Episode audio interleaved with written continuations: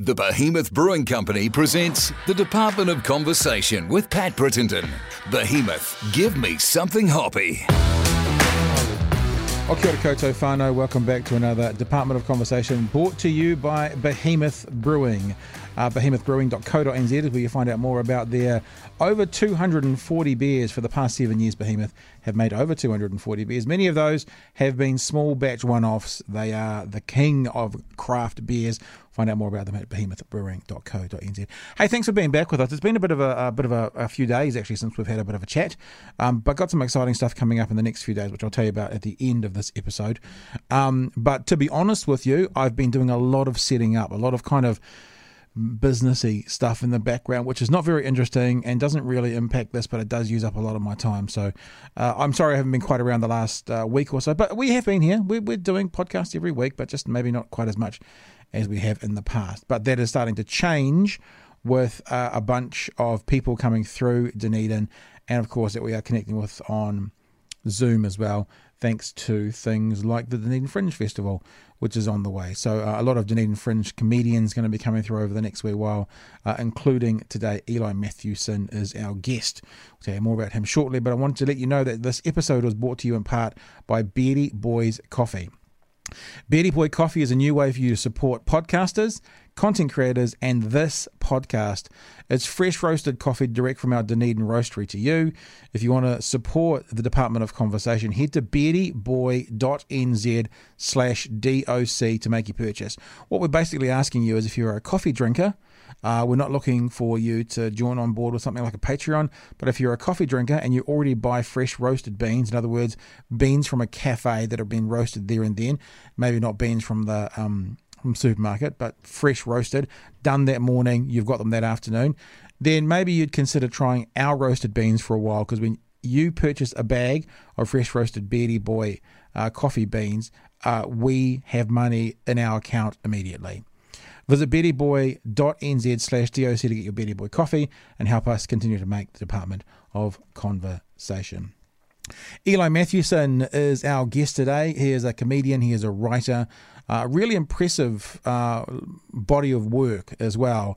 Um, writes for, I guess you call them factual panel type shows, appears on those shows, has created and in part written and directed uh, a sitcom in New Zealand, has done a stand up comedy all over the world, and he's got a brand new hour to share with New Zealand and hopefully the world if we get some corona COVID slash relief and we're able to see the rest of the world. Uh, a huge amount of fun to spend some time with comedian Eli Matthewson.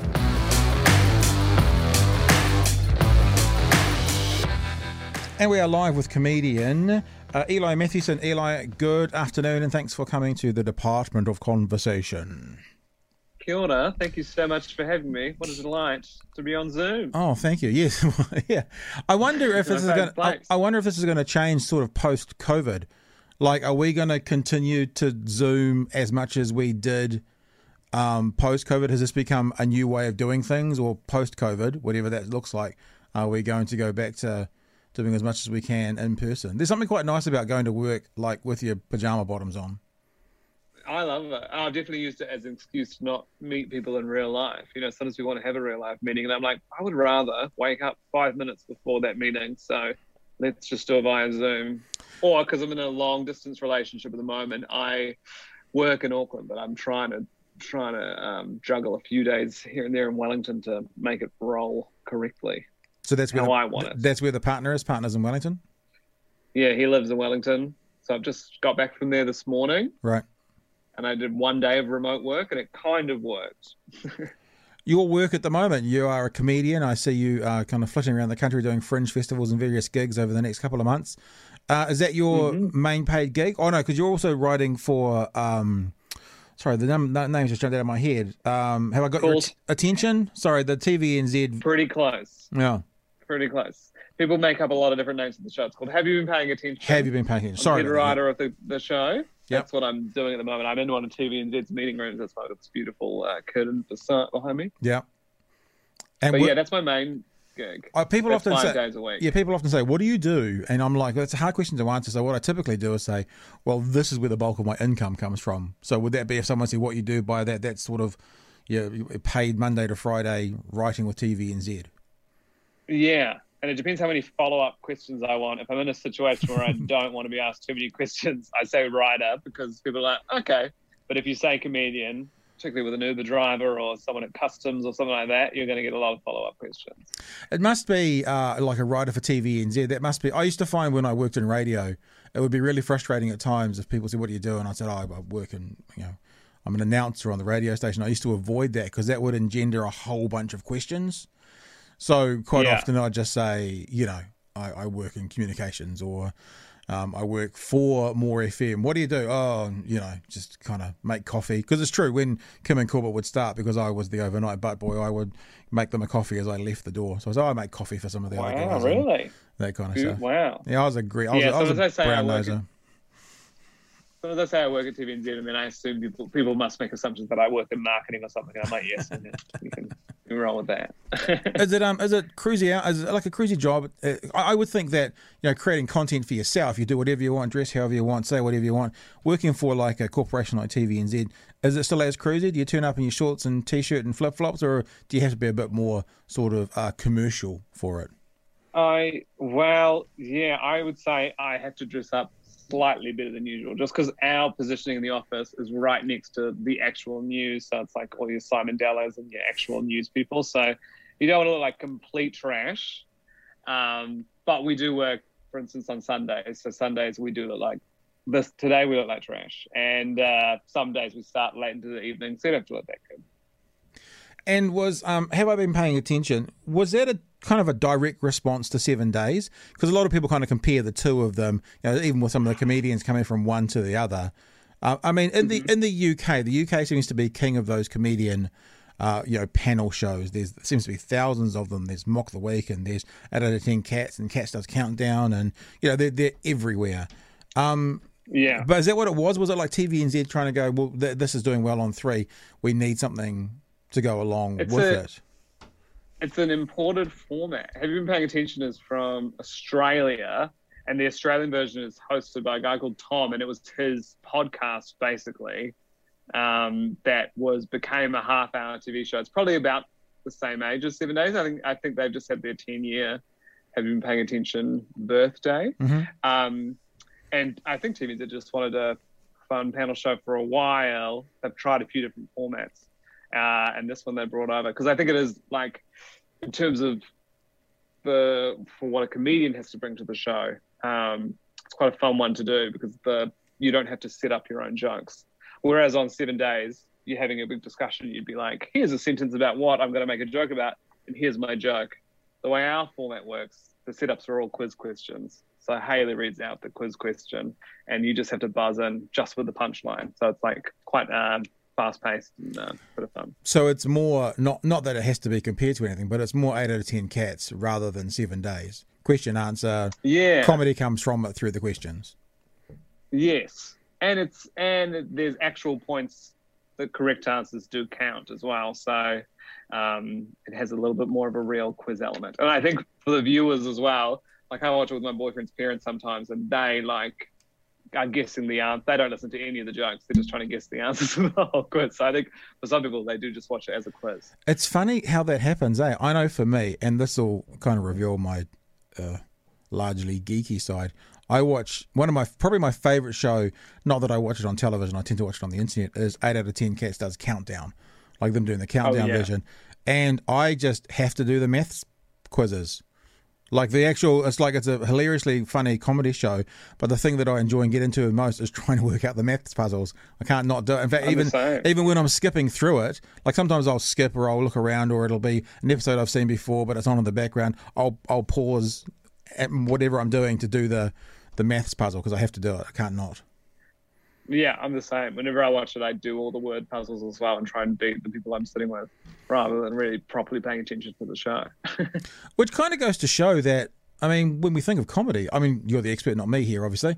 Um, if we we're thinking comedy is like how much how it feels like that's changed a lot. Like that that formula of actual you know, question and answer, actual having knowledge based on top of the comedy. It's like a double whammy. So you can watch it if you want to get the answer to the quiz, like like the in-laws, or you watch it if you mm. want to hear the you know the uh, Jimmy Carr dirty dick joke or whatever it is. It, it can supply for everybody.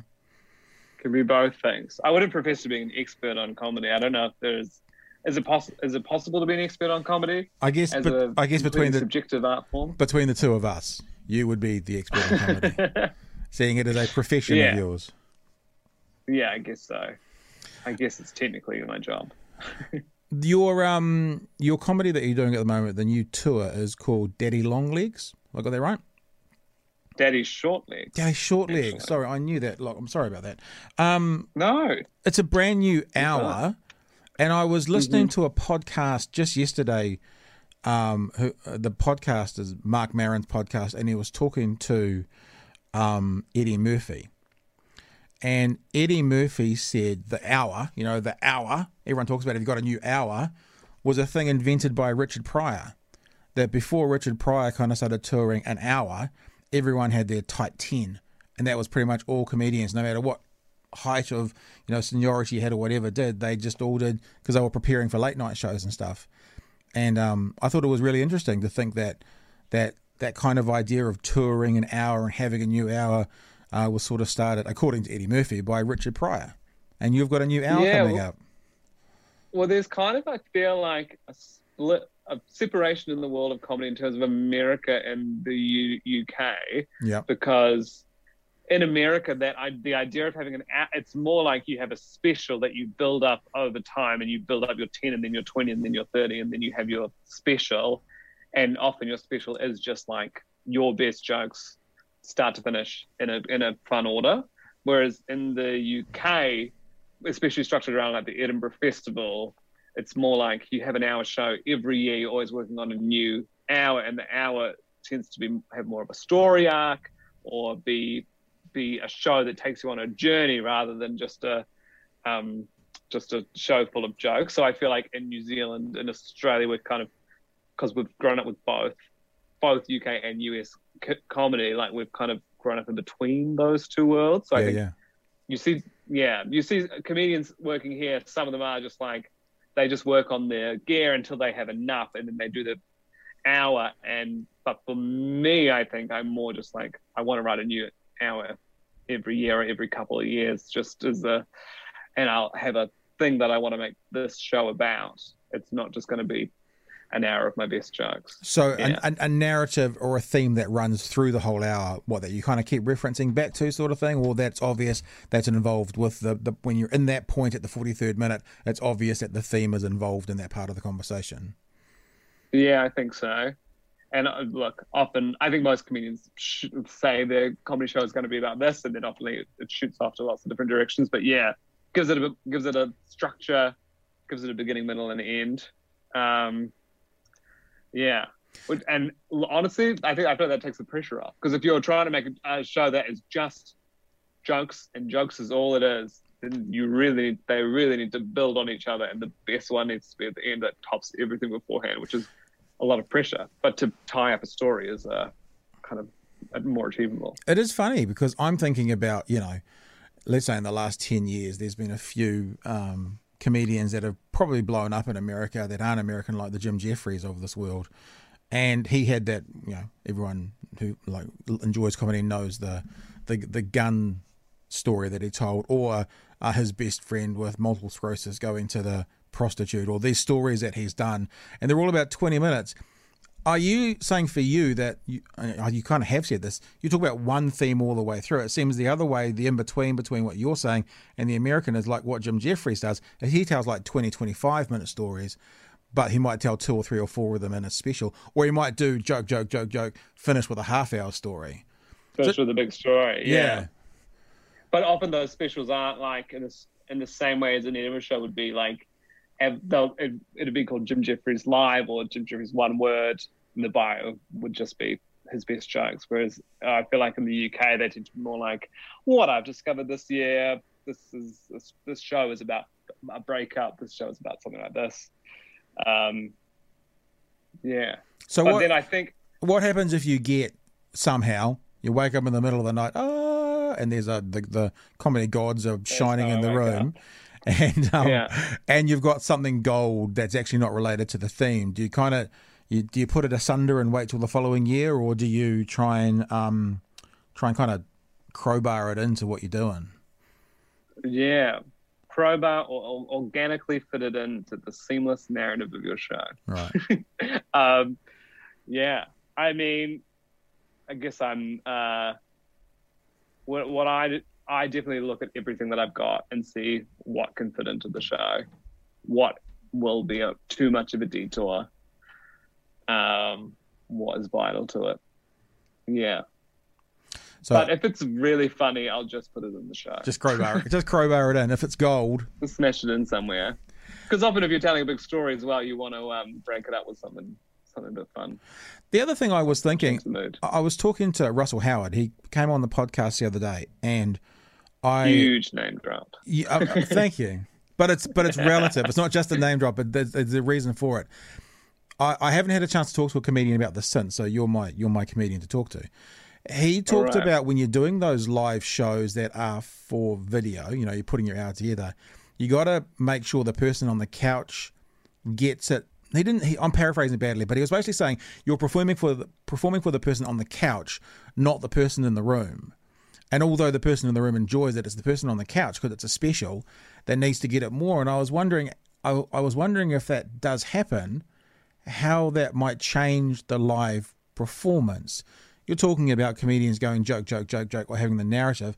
I went to, I've been to a couple of filmings of Seven Days, and what a lot of people don't know, obviously, who just watched it on TV, is I was there in the crowd for two and a half hours, and there oh, is yeah. a lot of stuff that doesn't make it. And on that night, some of the funniest stuff didn't make it, obviously, for probably ethics and taste and standard levels, but some of the best stuff didn't make it. So I'm Yeah. interested in the process of the hour you're talking about. It would seem that, and I'll say American comedians who do specials because I, I listen to a few of them their podcasts and stuff. They will do like a 90 minute or a, an 80 minute set that they've been touring for a year, and then they'll get 60 out of it. So they'll cut 20 of the lesser stuff out and just have 60 from it. Your hour, would that translate directly to, well, we don't really do DVDs anymore, but a special to show on a screen as is? Like, is it that narrative that tightly all the way through that you get to your 61 minute, you finish, and all 61 minutes is the director's cut? goes in. It's hard to know. I mean, no one's really paying any money for New Zealand comedians to make specials. So Which is a travesty. I, it is gutting, and I wish it would happen because the main TV opportunity we get is the comedy gala, which is awesome. But Mm. everyone gets comes out does three, four minutes, and it's such a small amount of stand up um, to get who you are across in.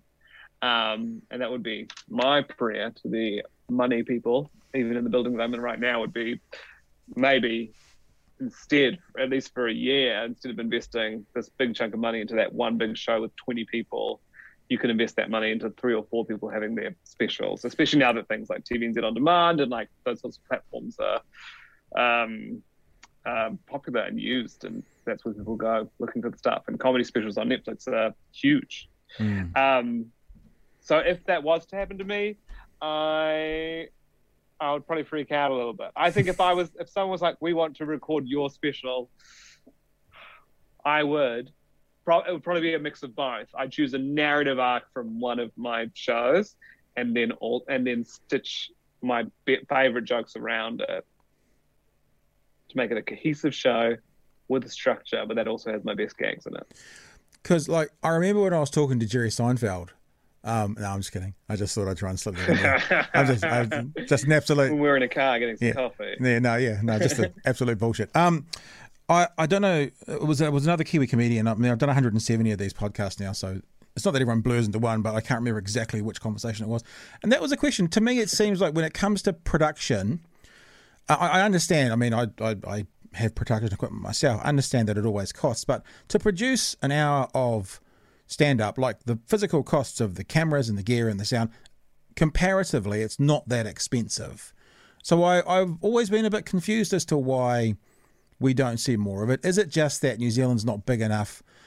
You know, maybe maybe someone like yourself, if they wanted to, could tour for three years on the same hour. Um, you know, I've heard stories about Jay Leno not wanting to do a special because he he's like, why would he give it away when he can tour on that for X amount of years and make money in all the towns? I- Is it is it that or is it that I don't know. There, there is an outlet for it because you know they say content is king. There's TVNZ, there's TV3, or there's you know, your own online sort of portals and stuff. I just it confuses me as to maybe is the hold up more with the the artist, the comedians not wanting to do it, or the television station not wanting to play it, or what? What's still going to be if a comedian wants to do it themselves and then try and give it to a network, it's going to be tens of thousands of dollars, I think, at, at a minimum in terms of like hiring a venue, dressing it up so it looks good, because you don't want to do it by halves. If you're yeah, going to film true. your one special, you want it to look really good. Yeah. Um, so like Guy Williams did it. I opened for him when he recorded his special at um, at Q Theatre, but then he just whacked it on YouTube for free because for him it was like that's what he just wanted lots of people to see it. Um, I mean, I think there is a world in if yeah, if comedians. I've been I've been talking to Rhys Nicholson who's got a special on Netflix, and I didn't realize it was Netflix didn't commission it; they m- made it, and then they sold it to Netflix. Yeah, right. Um, but it was still like the biggest investment of his career to film it. And that, yeah, so it's hard. Wonder... Basically, I feel like one person needs to do it here and it needs to go great, and then everyone will realize that it's a viable uh, thing to do. Because that idea of kind of the DVD sales is out the back door now. Well, like at your at your shows, I'm just trying to think who I've seen recently. I don't want to name drop again, so I'll just say I was at a recent gig um, and and I, or from memory, looking at the merch table, there was T-shirts. Uh, there might yeah. have, there mightn't have been very much else. Like, what is the what is the merch at the moment that gets sold? Obviously, there won't be DVDs, will there?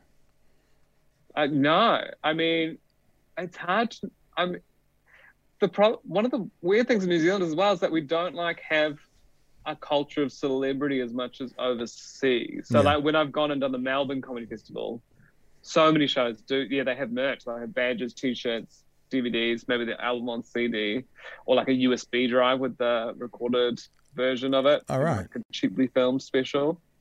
Um, but I just don't think it happens in New Zealand as much, mainly because of like maybe tall poppy syndrome. Like that's yeah, I'd say it's the biggest difference between Australia and New Zealand when I go there because I you see comics who I think are kind of at an equivalent level to um, where some people are here and they've got like a set up place to take photos of the comedian after the show and a merch store and all that kind of stuff. And I just think one of the main reasons it doesn't happen in New Zealand is because um, we don't want to look try hard. You know, it's like that. It is like tall poppy syndrome that we don't um, have stuff like that for sale. I, I wonder if I was just talking to someone today actually about our personal attributes and how often our personal attributes that are our strength are also our weaknesses. So I know someone who's um, quite fastidious at getting things done. Like get onto it, get things done quickly. It's really, really impressive to watch. But what it also means is this person can't really sit still and just chill either. It's like has to get things done. So it's it's both a strength and a weakness. Yeah. I think it was Michael Hirst who told the story somewhere about uh, you know his character in uh, Hercules, um, and uh, when he was in America needing security, especially going to conventions and he tells a story about a, a kid going down Ponsonby Road on a skateboard. Um, I, f- I forget the name of his character, but just giving him the Kiwi, you know, the eye, eyebrows up and saying "G'day," you know, and mentioned his character's name and kept going. And that was one of the things he was saying. That's why he loved New Zealand. But I guess the flip side to that is, you know, I don't want a Michael Hurst T-shirt either. So this sort of thing. Yeah, exactly. Yeah, I would say up in Auckland, I mean, you know, you see the Lorde walking down the road every so often, and no one's kind of running up and giving her trouble. Um, which yeah, it's it's nice, but I think sometimes it's like we've got, especially in terms of comedy, I'm like, Rose Matafeo is one of the best comedians in the world. You know, like she won the Edinburgh Award. She's got an HBO special, and I've hung out with Rose. You know, people don't come up and talk to her, ask for photos, which is probably best. It's probably nice to be uh, walking around in society and that being all good, but um, yeah, it does also feel like sometimes we just look down on ourselves as a country, and that's definitely inbuilt on the way the public perceives New Zealand comedy. All you have to do is read any comment section under any article about comedy published in this country, and you will see how much we love to hate our own people. really? That's so weird. Every eh? section is New Zealand comedians is an oxymoron, or like I don't like New Zealand comedians. I prefer Michael McIntyre. Like it's just an endless fight. It's so bizarre. I mean, you used the phrase briefly before tall poppy, tall poppy syndrome, and I guess that's sort of what you're talking about. It's so weird. It's but then, like, if you could live in a world where you know you're Lorde and you can walk down the street, yet also you could make a, a good living off your own country. Because I mean, obviously, it doesn't matter for Lorde because yeah. she's made tens of millions of dollars in the states and around the world, so she doesn't need to make money out of New Zealand, but you know, I think about lots of bands that have been, you know, iconic Kiwi bands that really, you know, need to go off after a while and be physiotherapists because they got they, they want to yeah. have kids and have a have a house. So that there's just not yeah. the money in New Zealand. To, so unless you break it internationally massive, you know, in the com- comedy world, you might say maybe Rose Matafeo, or maybe a la Flight of the Conchords or Rhys Darby or someone that you have to be, I would think, working other jobs in New Zealand if you're a comic. Yeah, yeah, I would say so. You've just got to be really, um, to be a comedian and work full time. You've just got to be really versatile. You need to be able to do TV writing. You need to do crowd warm ups for shows. You just need to hustle and do everything. I don't like. I don't think it's particularly possible to make a living as a stand-up comic who just performs stand-up comedy here. Well, I, I would I would say there's almost no one here doing that full yeah full time. But actually, as I say that as well, I mean I've mentioned you know Flight of the Conchords, Rhys Darby. Actually, you'd probably say they haven't done it doing stand-up only either. They've moved into movies no, and exactly. television and stuff. So even so, I mean, do you have to be Dave right. Chappelle to only have stand-up and nothing else? Like, is that where the, the level has to be? Yeah, I mean Urzila Carlson is pretty. I think would be one of the closest we have, and probably could give up all of her TV and just tour and make a pretty decent living. Um, yeah, but it's still yeah. Whereas if you live in the states and you're a rising comedian, you get booked four tours and they bust you around and you play all these small venues. And even in Australia, there's that same system where you they'll do a comedy roadshow after the Melbourne Festival for like four months. And yeah. so these new young comics get a four month full time gig doing stand up comedy. Yeah. That's not possible here. We just don't have enough places to perform at. It's all what you're talking about is also economies of scale. Like I remember when I was um, uh, I was doing the overnight shift on Newstalk ZB, so absolute bottom of the barrel you know, worst shift wow. in radio, yada, yada, yada. But if you worked it out per capita at the time, uh, that show, not me, but that show, because there was two of us who did it, had more listeners than Bill O'Reilly had viewers per capita. But of oh, course, yeah. but because of the economies of scale, he was able to monetize it and make tens of millions of dollars, and you just you just can't in a smaller in a smaller country. You can't do it. Yeah. So multiply all of those things by, you know, uh, it's a, a, a, middle comedian can tour 200 locations in America every weekend and earn a living probably. Earn a living out of it, yeah. I mean, I think there are some positives about having a small industry, like in terms of breaking into TV in New Zealand. You know, like the connections of people you need to meet to do that is, is smaller than they might be in the US, you mm-hmm. You can probably if you if you're a comic in Christchurch or Wellington, and you can probably fly up to Auckland one weekend, and you might be able to get on a bill at the Classic with Paul Ego, tap him on the shoulder. You know, like those those connections can be made quite easily in the country where the industry is so tight, which is good. Yeah, there's probably a couple of people who are, although they probably, have, I mean, they have other lines of income.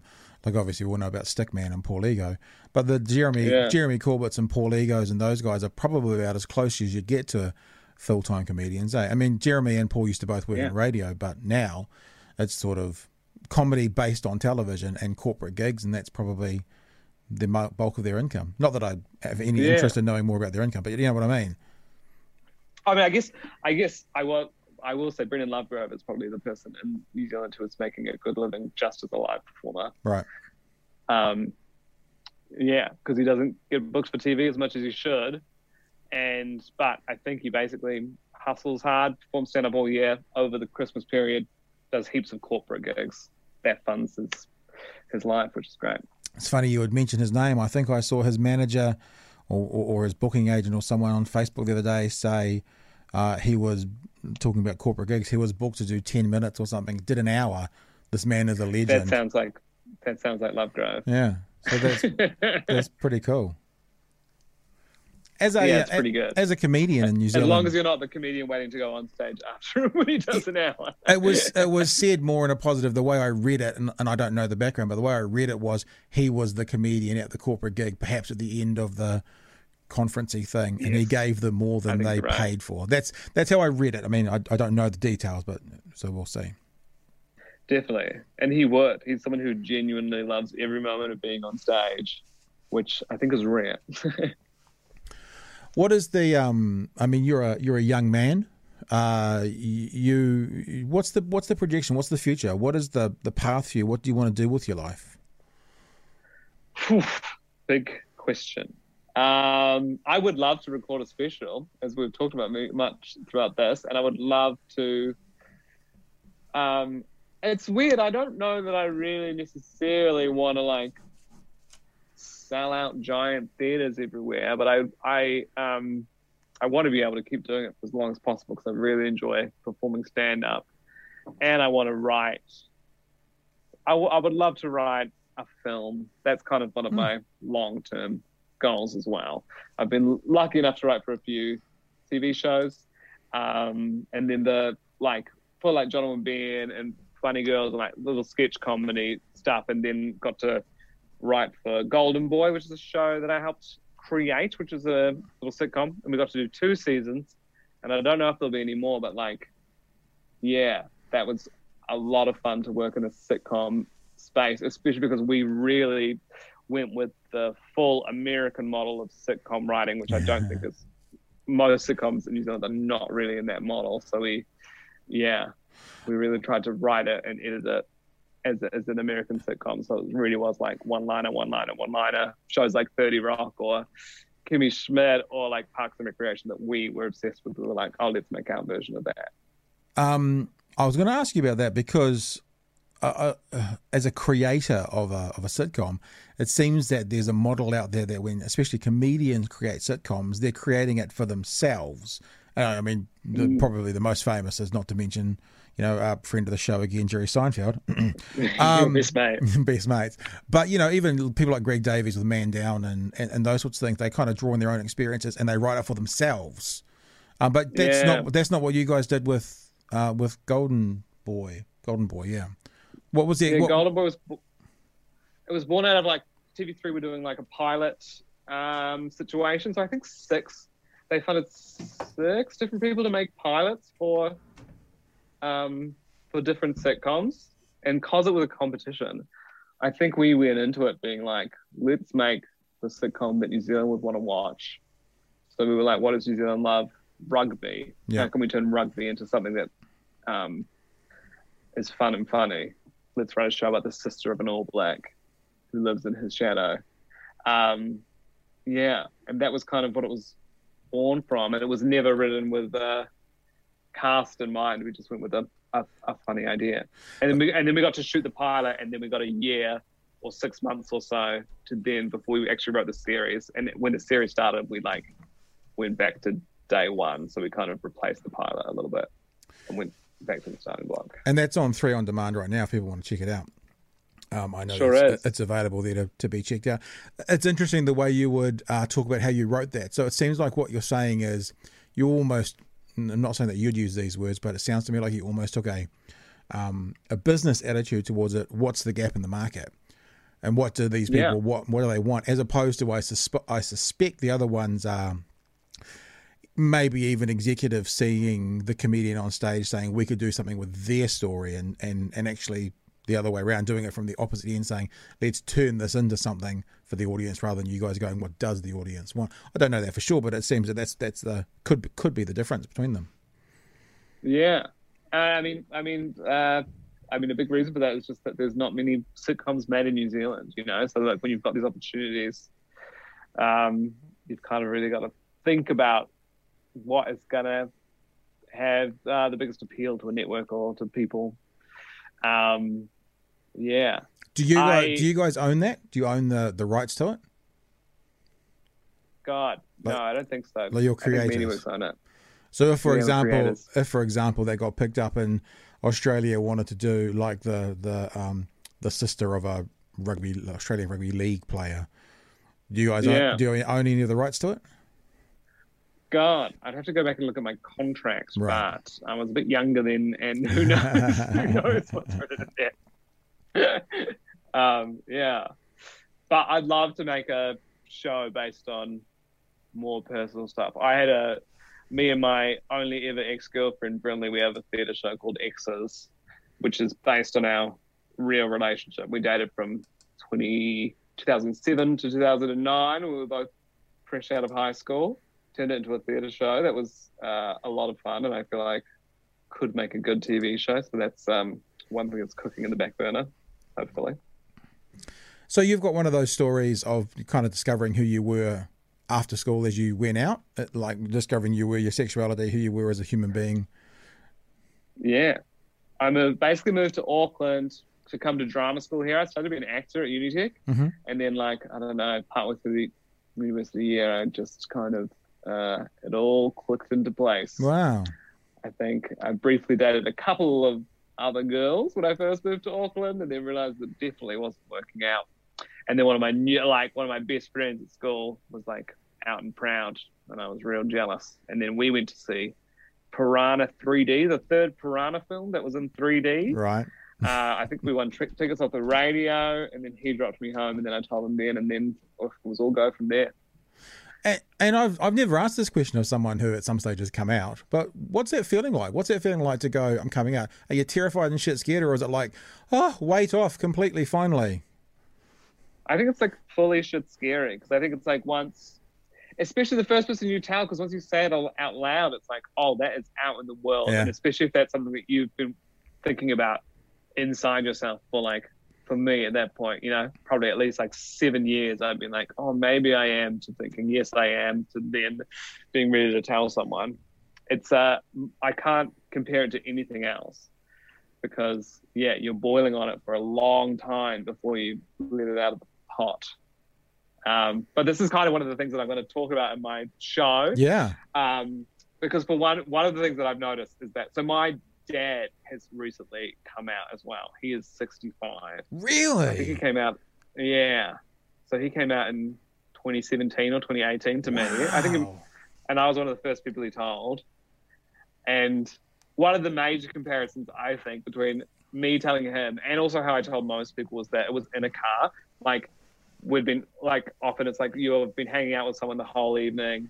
They drop you home, and then it's like just before you get out, you decide to drop it. And then I think there's something about being in a car that means that you can just like leave, slam the door, and the Right, yeah. done. yeah, yeah. But I came out to my dad, and then like yeah, probably almost ten years later, maybe more like eight years later, he came out to me in his car as well after dinner at Boy and Bird, a lovely chicken and roast vegetable restaurant up here in Auckland. Wow. 67. That just must be a mixture of terrifying and freeing like nothing else on the face of the planet at 67. Yeah, I think so. Yeah, and I think, I I think he felt like that he was ready for it now, and it's it's it's so um, interesting as well because obviously when you've had a whole family beforehand, it's not like you're going to be like, oh, I I'm gutted I didn't come out to now because. I mean, I'd like to think he values the five children he, he had before then. Um, so yeah, it, I I can't even imagine what it's like to come out at sixty because to me it feels like a lifetime ago that I was in the closet Mm. at twenty years old, and to Mm. be holding on to that so long, Mm. um, yeah, it's a lot. Oh, I mean, the, the reason that it's it's um, not to pry into you too much into your personal business, but it's interesting to me, and I can say this because my story is out there. Is that's what happened in my marriage. My then wife came out, so I've so I've kind Oh, of ex- wow. experienced it from the other side.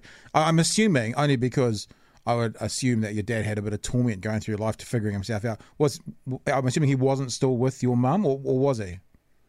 No, all the Yeah. lights back on. He um, uh, no, they got divorced when I was like fourteen, Yeah, right, and then he came he came out to me when I was like 29, 28, 29. right, yeah, But yeah, there was a massive chunk in between. yeah. Um, Wow. Yeah.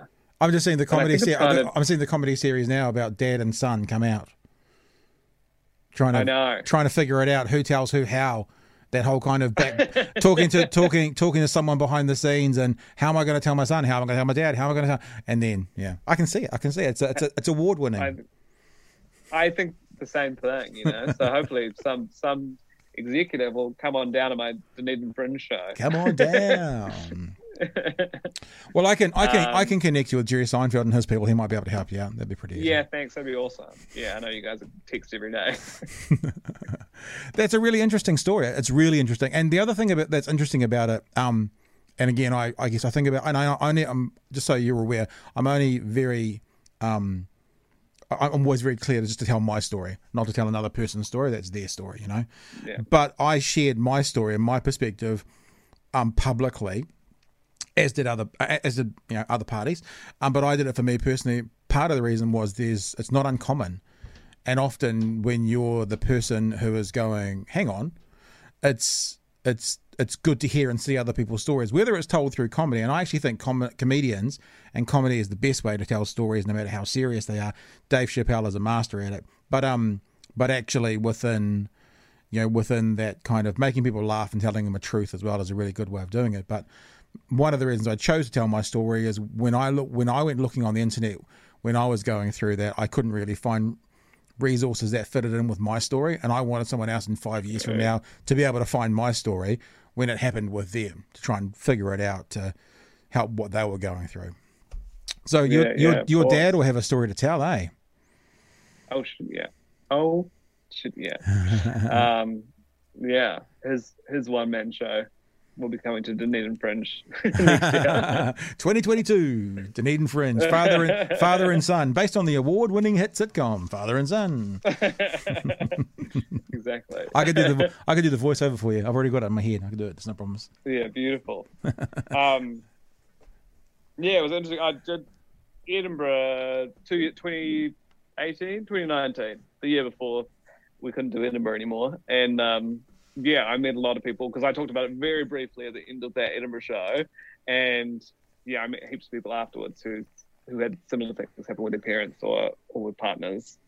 Yeah, and it is interesting because I think the initial fear for people is that it completely invalidates the relationship that they had, but I don't think it does. It just um, it's just part of it, you know. Yeah, well, speaking from experience, again, only telling my story, it doesn't invalidate it, but it certainly changes it um, a, a, lot. But like you said, to um, reiterate and to give you some solace, of course I wouldn't change anything. I've got three children, and without that experience mm. and that life and that you know marriage and that kind of stuff, I wouldn't have my kids. So that's just without question. If I had to do it all over again, knowing what was going to happen, I would because I'd have my kids without without without a hesitation's thought.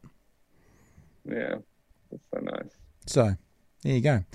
Um, it's a nice place to kind of start to wrap up, being told that's so nice because it's a few minutes before you need to shoot off to do some other stuff. Shall we tell people about what's coming up with you in the next week? Well, if people have a look at their screens right now, if they're watching us, there is your Fringe Festival. Uh, Eli Matthewson, Daddy Shortlegs.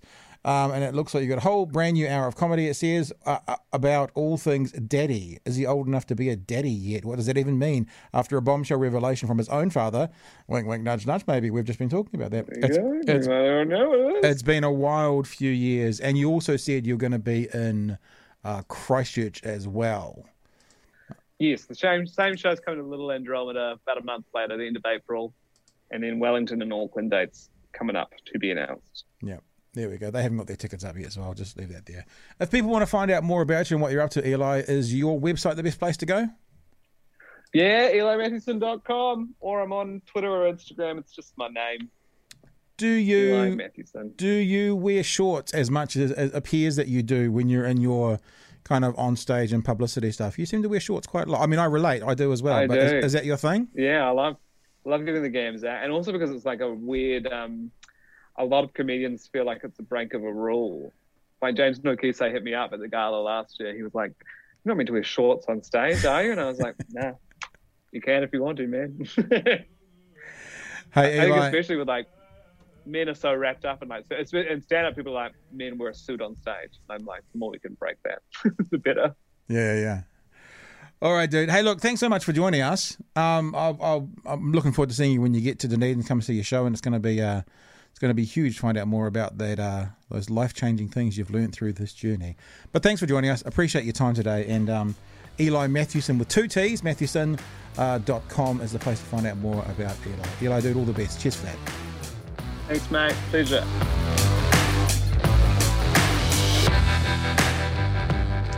All right, team, that's us done and dusted. The Department of Conversation, uh, thanks to the Behemoth Brewing Company, uh, behemothbrewing.co.nz for more information on them. This podcast was also brought to you in part by Beardy Boy Coffees. It's a way for you to support this podcast and others. Head to beardyboy.nz slash DOC. Purchase one of four different roasts of coffee, including decaf. Have them roasted in the morning, delivered to your house, well, in the post that afternoon, delivered to your house ASAP. And if you buy a bag, uh, either 200 gram or one kilo, uh, and we would say that those prices also challenge other fresh roasted coffees from directly from cafes as well. Then uh, you will be helping us make this podcast. Every bag sold puts money directly into the Department of Conversation bank balance. So you can have your coffee, enjoy it. It's lovely, it's fresh, and you help us continue to make the Department of Conversation. beardyboy.nz slash DOC. Right, coming up next, uh, next podcast, we're going to be having a chat with Anthony Field. Anthony Field is not a name you may recognize very well, but you will know this one The Blue Wiggle. Uh, I managed to catch up with Anthony over the weekend and have a, a, a really interesting, fun chat with him about all sorts of stuff. Uh, probably half of it Wiggles related, half of it not. And he. Um, yeah, just shared and shared and shared, and it was a great time. Uh, depending when you uh, hear this, I'm going to release the Wiggles conversation on Tuesday morning. That'll be the 16th. Uh, obviously, if you're listening to this after that, then it's already up and ready to go. Uh, but the Blue Wiggle, talking about 30 years of being a Wiggle and th- uh, talking about life in general as well. That's coming up shortly. Hey, thanks for joining us. We have been making sweet, sweet love in your ear hole since 2018. We continue to do it, and we'll do so for as long as we humanly can been another fun one. Thanks to Eli for joining us again today. If you want to find out more about us or contact us, head to either facebook.com slash docnz or head to www.thedoc.nz. And lovely to be back with you. Stay safe, my friends. Hooroo.